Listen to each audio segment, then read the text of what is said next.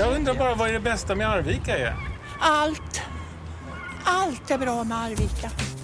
I det här avsnittet av podden Vackra hus och hemska renoveringar åker vi till Arvika där vi bland annat tittar på Arvikas motsvarighet till NK. Med mig, Alfred Skogberg. Och mig, Gustav Bergström.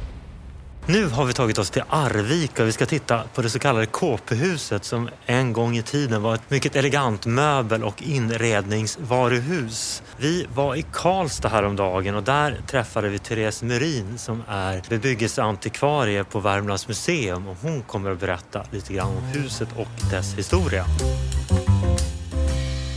KP Möbler byggdes eh, 1946 precis efter andra världskriget. Det är Werner Jerming som har ritat det. Det var en väldigt drivande byggherre där som hette Jenny eh, Nilsson. Hon hade ägt en möbelfirma tillsammans med sin man. Men från 36 så var hon eh, ensam eh, chef och ägare. Hon hade väldigt tydliga idéer om vad hon ville ha. Hon gjorde många resor till Stockholm, inspirerades av NK och sådär. Hon ville göra ett modernt möbelhus helt enkelt. Och eh, jag tror att kombinationen mellan henne och Werner Jerming var jättelyckad. Det står i tidningarna från den tiden att eh, utanför storstäderna så har man inte sett ett sånt här hus tidigare. Men absolut inte i Arvika. För det var liksom det första varuhuset, men det var ju bara möbler. Och då var det fyra våningar med öppen planlösning och en ljusgård i mitten. Det var ju det som var så nytt och häftigt, att ha den här rymden i mitten och en, en svängd eh, marmortrappa som gick hela vägen upp. Och hiss eh, som kunde föra både möbler och människor då mellan våningarna. Och en indragen femte våning där det var lagar på vinden. Och luftkonditionering, lysrör som var en sån där liksom, eh, stor grej. Och så utanpå den här stora runda skylten med KP som ser precis ut som NK.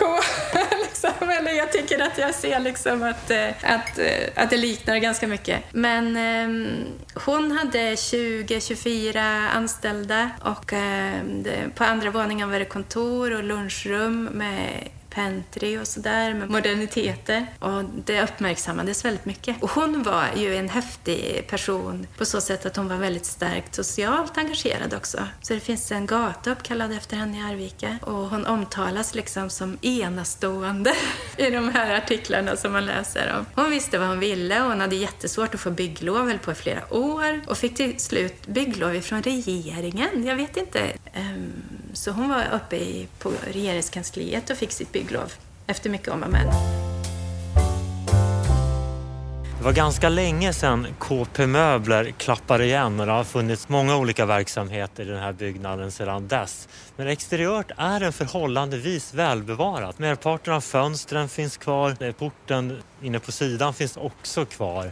Precis som en mängd stora perspektivfönster. Eh, de stora skyltfönstren är ersatta av nya men även de har profiler i trä så det ser ganska bra ut. Knackade faktiskt på och fick titta på lokalerna eh, som till stora delar disponeras av en firma som heter Tixter. För när vi flyttade hit, det, det har varit massa olika verksamheter, men det senaste vi gjorde då blåste vi ut allting och tog tillbaka det gamla möbelvaruhuset med öppen planlösning. Då. Så vi har försökt att återställa det så det säger Fredrik Berntsson på Tixter som guidar oss runt i huset. Min mor jobbade ju här också när hon var ung, fick jag reda på. Din mor har jobbat här? Ja, på möbelvaruhuset, ja. Precis. Nej, men vad kul. Med Jenny Nilsson, eller? Vet inte. Vem, det kan jag fråga henne. Ingen aning. Vad roligt. Får vi knalla runt? Då? Ja, absolut. Jag kan visa er. Ja, men jättegärna. Uh, här har vi byggt lite extra rum och grejer. Då. Annars är det, var det öppen planlösning här också. Så är det den centrala hissen som går upp hela vägen. Och här har vi originalfönster också. Ja, ja. perspektivrutor.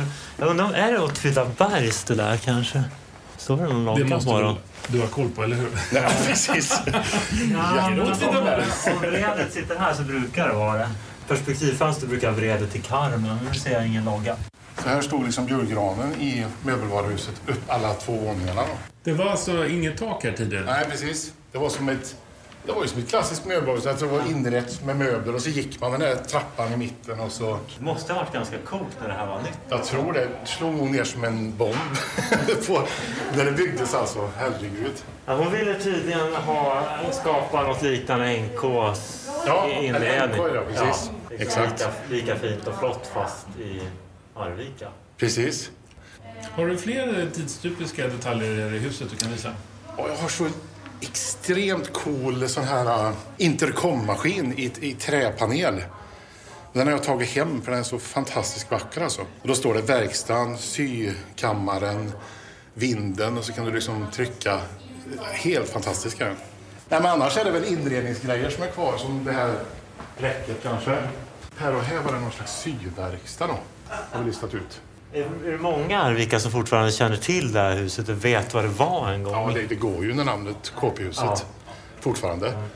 Vi sitter i KP-huset, säger jag själv, när jag förklarar vart, vart Tixter sitter. Så.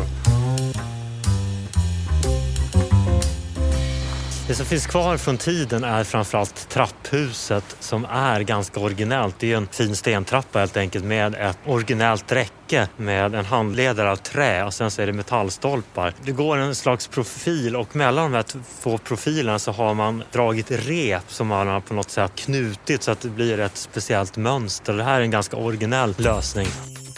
Arvika ligger i Värmland, cirka 40 mil från Stockholm och drygt 4 mil till norska gränsen. Trakten är en av Sveriges vattenrikaste med många sjöar och älvar. Här finns cirka 800 kilometer kanotleder. Staden är kuperad med fyra kullar i de centrala delarna. År 1811 fick Arvika sin första stadsplan på befallning av den dåvarande kronprinsen, den franske marskalken Jean-Baptiste Bernadotte. Han kom så småningom att heta kung Karl den XIV Johan. Fram till 1821 kallades Arvika för Oscarstad. Detta som en hyllning till den nye kronprinsens son Oscar. Ja, vi står här vid Cityhuset i Arvika som är en jättefin tegelbyggnad uppförd i tre våningar och en vindsvåning. På bottenvåningen finns det butiker och här ligger alltså Citykonditoriet som ni kanske känner till. Åtminstone om ni har varit i Arvika eller är en fan av klassiska gamla konditorier. Det har en jättefin interiör där väldigt mycket har bevarats åt eftervärlden. Det är en stor byggnad som upptar ett halvt kvarter när det är en fasad i gult tegel, det finns spetsiga burspråk, det finns ett panelparti som avdelar bottenvåningen från bostadsvåningarna. Det fanns stora lägenheter i det här huset. Det var lägenheter med öppen spis och det finns många balkonger och terrasser.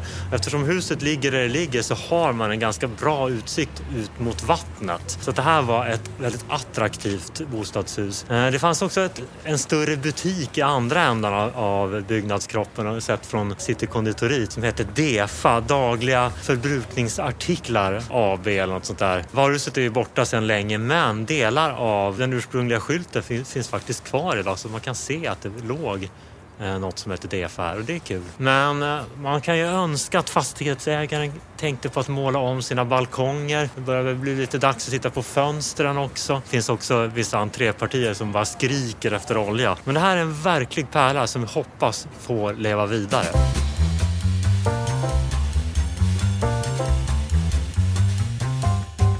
Jag tänker att det kan vara på sin plats att berätta lite grann om Werner Järbing som har ritat det här huset och även KP-huset och väldigt många andra byggnader i Arvika. Han var arkitekt, utbildad på Kungliga Tekniska Högskolan i Stockholm och sen läste han på Kungliga Konstakademin. Det var väldigt vanligt att man kombinerar arkitektutbildningen på KTH med några år på Konstakademin. Sen jobbade han bland annat med Ragnar Östberg innan han blev då bofast i Arvika och stadsarkitekt 1938. Det var en tjänst som han hade in på 50-talet. När Säffle kanal stod klar år 1837 blev Arvika en betydelsefull hamn. Den blev också Sveriges innersta hamnstad med havsförbindelse och viktig sjöfart. År 1871 kom järnvägen till Arvika och förvandlade staden från en mindre handels och hantverksort till en blomstrande industristad. Kända personer från Arvika är bland andra skådespelerskan Tuva Novotny, musikern Björn Jison Lind och racingföraren Kenny Bräck. Strax intill Citykonditoriet så ligger några byggnader som huserar Värmlandstidningen och Arvika Nyheter. Och det här är vad jag kan se ett hus som har byggts om och till i ganska många etapper. Men om man tittar på den äldsta delen så ser man oerhört mycket karm i dessa fönster. Alltså det är helt otroligt. Det är nästan små gluggar i de här små överfönstren så att säga som har blivit ännu mindre för att det är mest bara karm och inget glas. Och det är ju ganska tråkigt att se.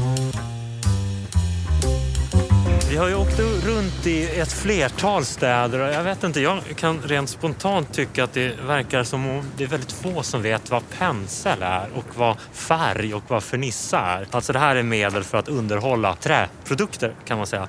Men nu har vi hittat ett hus på Kyrkogatan 34 i Arvika som faktiskt är nästan helt ursprungligt. Det finns jättefina portar, entrépartier, ursprungliga fönster, ursprungliga balkonger och det här är ganska vanligt. Ofta är det ju någon liten detalj som förstör.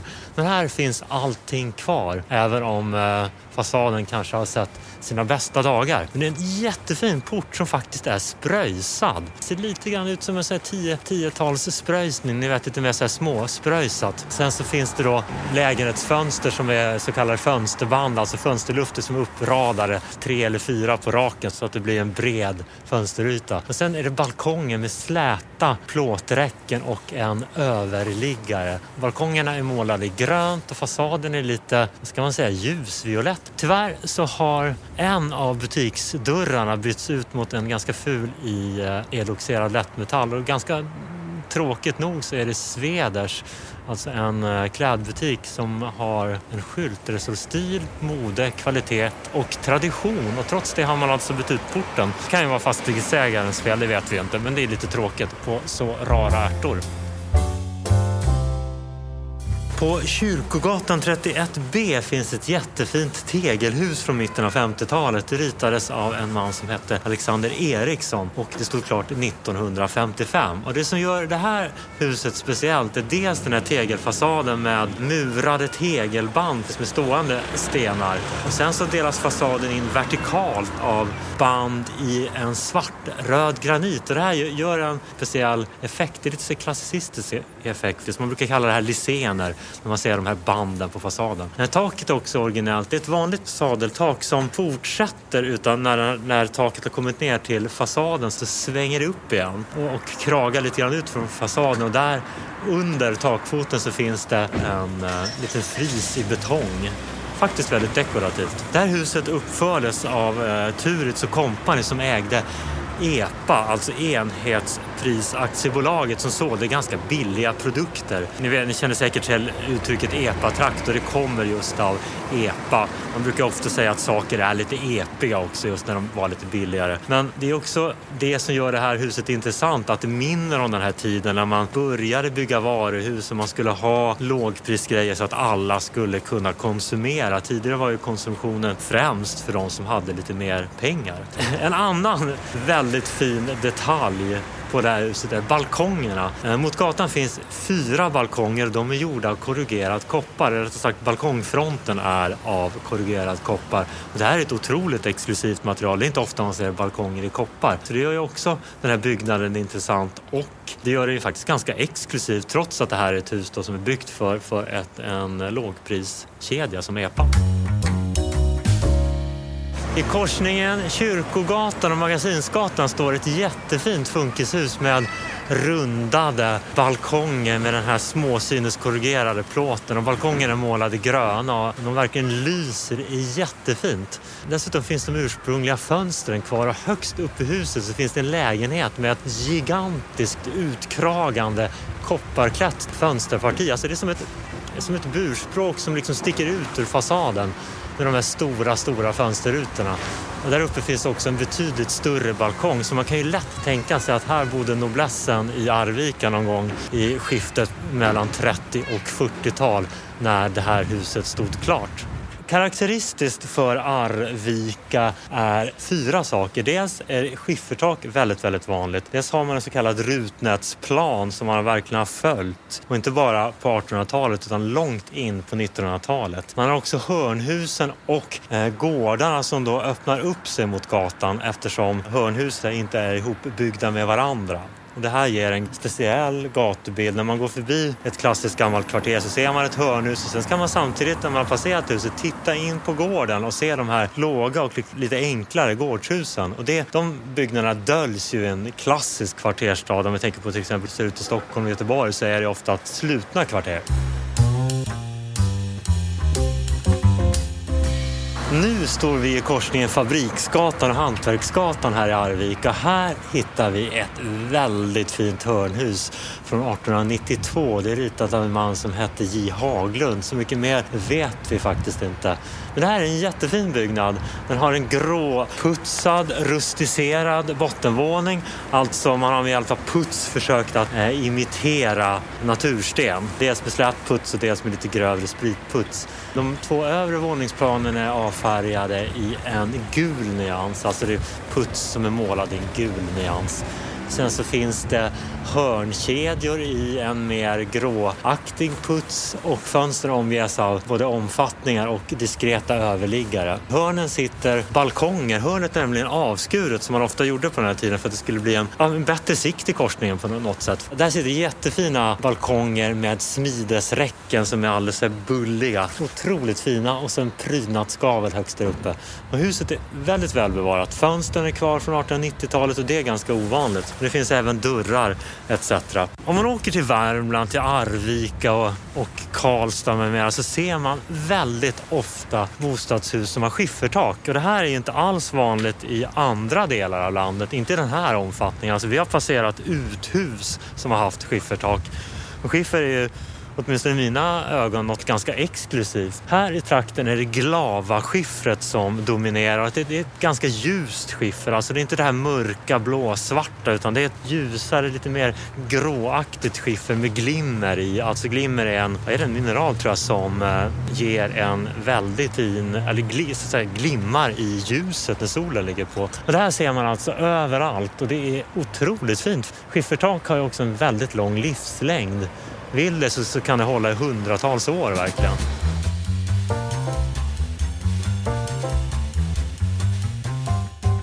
Ska jag se om jag kan gå upp till två damer med permobil här och se om de vill språka lite. Hej! Hej! Får jag störa en sekund? Ja. ja! Jag undrar bara vad är det bästa med Arvika är? Allt. Allt är bra med Arvika. Inget dåligt? Nej. Jag tycker att det är, det är bra folk och, och en får bra med hjälp när en är handikappad. Och jag har inget att klaga på helt enkelt. Vad får man inte missa om man är i Arvika då? Ja, det är ju så mycket. Arvika är ju eh, konstnärernas stad. Så man behöver ju åka runt och titta lite på museer och Sågudden. Är det favoriten? Ja, tänk att sitta där och se på och all denna blomsterprakt som de gör varje år. Ja, de ja, lägger ner som ett fint arbete. Det är jätte- en dröm att sitta där rakt fram här. Är det Stadshusparken det också? Eller? Ja, rakt fram här. Den stora parken. Jag ska gå dit nu på en gång. Ja, titta på blo- vårblommorna nu. Kom tillbaka lite senare i sommar när den fulla prakten är. Och så de här snögummen som de har gjort nu då, för barnen och lekparken, allt. Härligt. Tusen tack för det. tack ska ni ha. Hej, hej. hej, hej. Ursäkta för jag stör en kort sekund här bara. Vad är det bästa med Arvika? Folke. Ja, närheten till allt. Närheten till allt. Vad är det som är nära? Ja, men du har landsbygden nära, du har service nära, du har eh, Karlstad nära, Oslo nära, flygplats nära, vatten nära, ja, Allt finns här. allt. Allt finns här. Och folket säger du? Ja, Vad är det som är bra med folket då? det är trevliga allihopa. Är det så? Gott, gott klimat. Ja, Ett klimat. ja. Om man är på besök här då, vad får man inte missa? Oj. Folke. Nej, men det är väl eh, Vyra. Det är väl det är ett klassiska, det är väl Rockstamuseet och Linneväverier och det här standard sen. Men annars är det väl eh, naturen egentligen. Och staden då? Hur fin är Arvika som stad? Ja, vi har ju Sveriges finaste stadspark. Vann vi ju pris förra året väl? Ja, det gjorde han väl. Om det var Eller om det var året innan Ja, det, innan nej. corona kom. Jag kommer inte ihåg. Men vi har en väldigt fin stadspark. Har alltid roliga tema där och intressanta tema. Är det något annat man bör veta om Arvika tycker ni? Sveriges innersta hamn har vi ju. Ja. Men den är lite schabloniserande kanske. Ja, det är bra. Ja, men tusen tack. Tack. Tack ska du ha. Hej.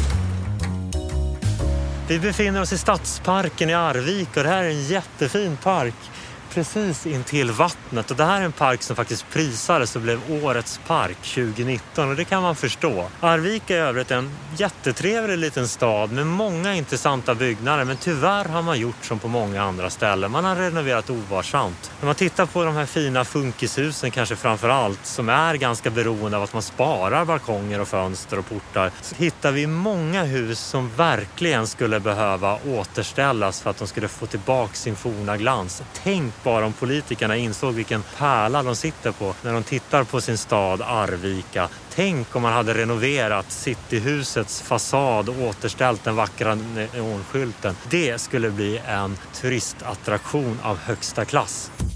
Den här podden har vi kunnat producera tack vare stöd från våra följare.